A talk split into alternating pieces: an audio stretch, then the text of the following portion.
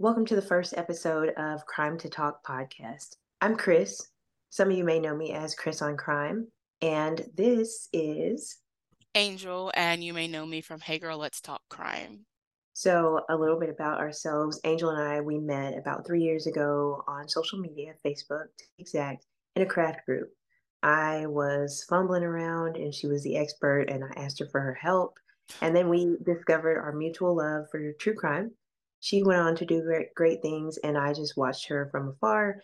And then she helped me build up the courage to start doing it myself. So here we are together, collectively seeing what we can make happen. Since we are launching the podcast in October and it is Domestic Violence Awareness Month, we wanted to start out by focusing on a story about a woman by the name of Shakita Bennett. Did you know that 32% of Black women have experienced physical violence, sexual violence, and stalking by an intimate partner in their lifetime?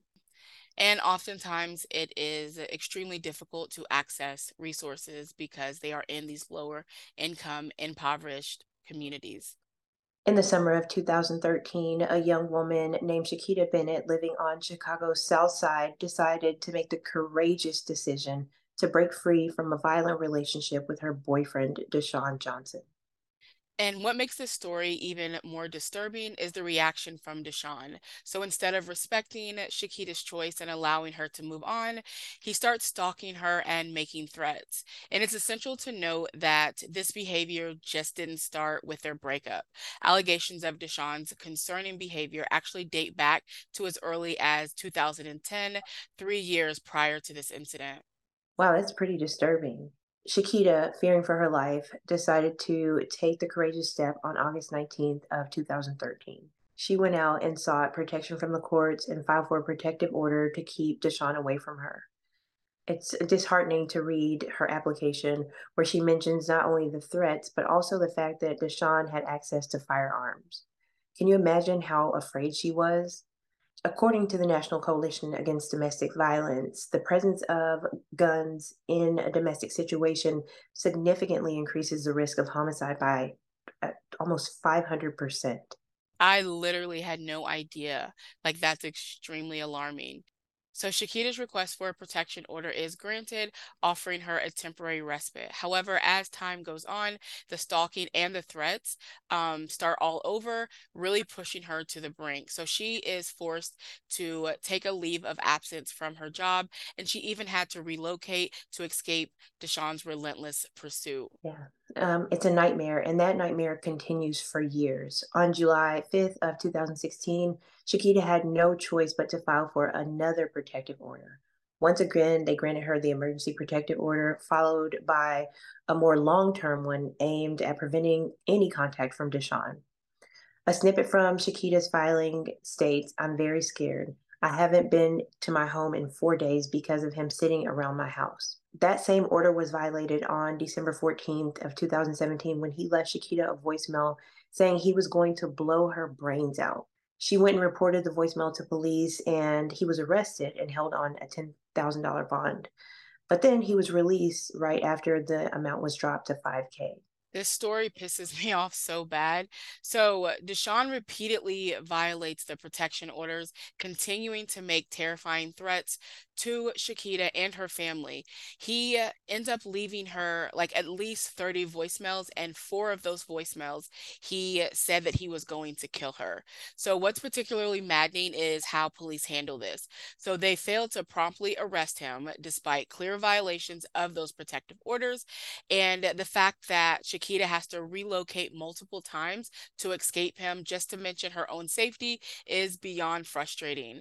In March 2018, he pled guilty to violating the protective order because he showed up to her job at Walgreens on March 5th of that same year. Then he violated the order again when he called Shakita and said that he was going to show up at her job and go crazy.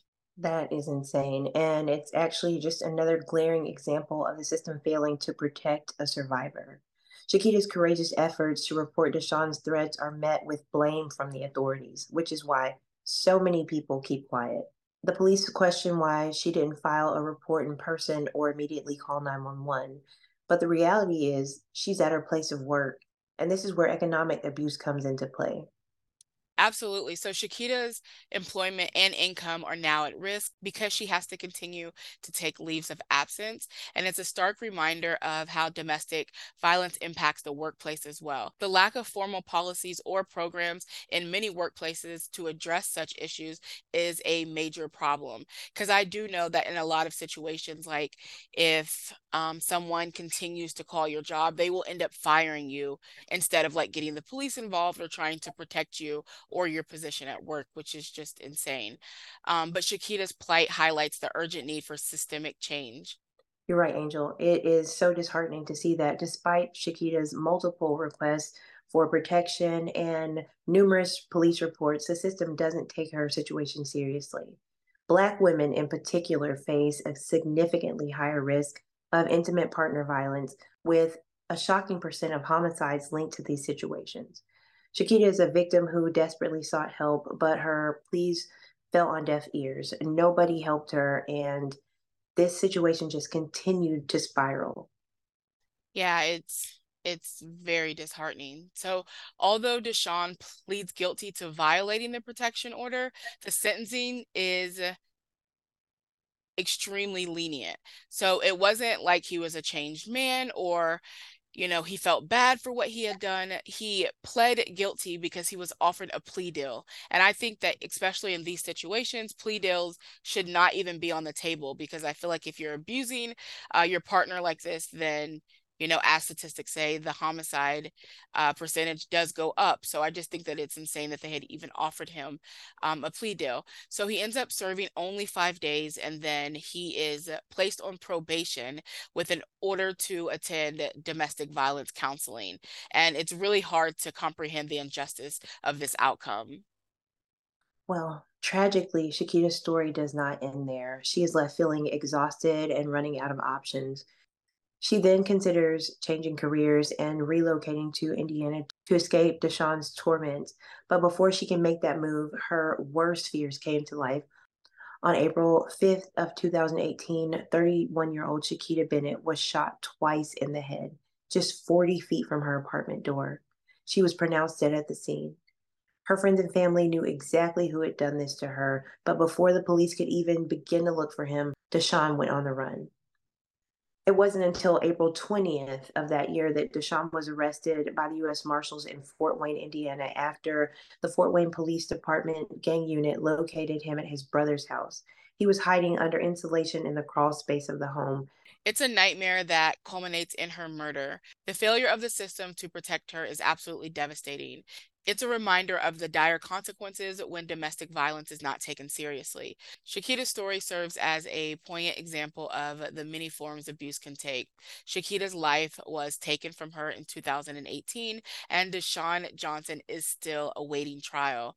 According to the Cook County Sheriff's Office website, his next court date is on November 2nd, 2023. Wow. Think about the time difference between 2018 to now. Yeah. Can you imagine the torment that her family is going through, the ex- the gut wrenching anger that they're experiencing? And that's why it is so crucial to shed light on these stories, to raise awareness, and to advocate for change in how domestic violence situations are handled by the legal system and society as a whole. Absolutely. Because abuse isn't always physical, and we must be vigilant in supporting survivors.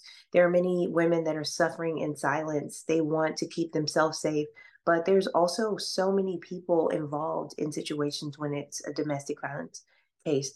Think about all the threats that are made to the victims. You know, I will hurt the children, I will starve you financially. You know, a lot of yeah. women and men remain in relationships because they don't want to lose their financial support or the emotional and mental abuse that has been in that they have endured for so many years. Just telling someone no one will love you. You can't afford to take care of these children on your own.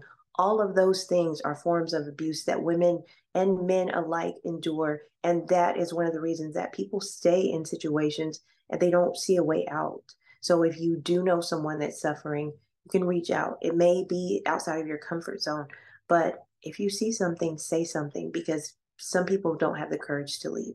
Another thing that I would like to point out is that It is said that the most dangerous time in a domestic violence situation is when the victim decides to leave. So I always encourage people that if you are in a situation, come up with a plan, talk to someone that you trust, and then silently make your move. One of the things abusers thrive on, uh, besides fear, is power. And you leaving a situation where they feel like they have the control is the time that they may feel the most violent. Before we conclude, we want to emphasize that if you or someone you know is experiencing domestic violence, there is help available. You do not have to go through this alone. We will make sure to list some resources here in the caption or at the end of the video to assist anyone who is seeking help or refuge. It is important to remember that your safety is top priority. If you believe you're in immediate danger, call 911. Domestic violence is a complex issue and it may take time to find the right resources and support, but you are not alone. And there are people and organizations ready to help you. It is never too late to seek assistance and start the path to healing and safety. Thank you for listening to this episode, and please share this information with anyone who may benefit from it. Absolutely. And it is our hope that through stories like Shakita's, we can inspire change, empathy, and action in the fight against domestic violence. Thank you for joining us for this episode. And remember, your voice can make a difference.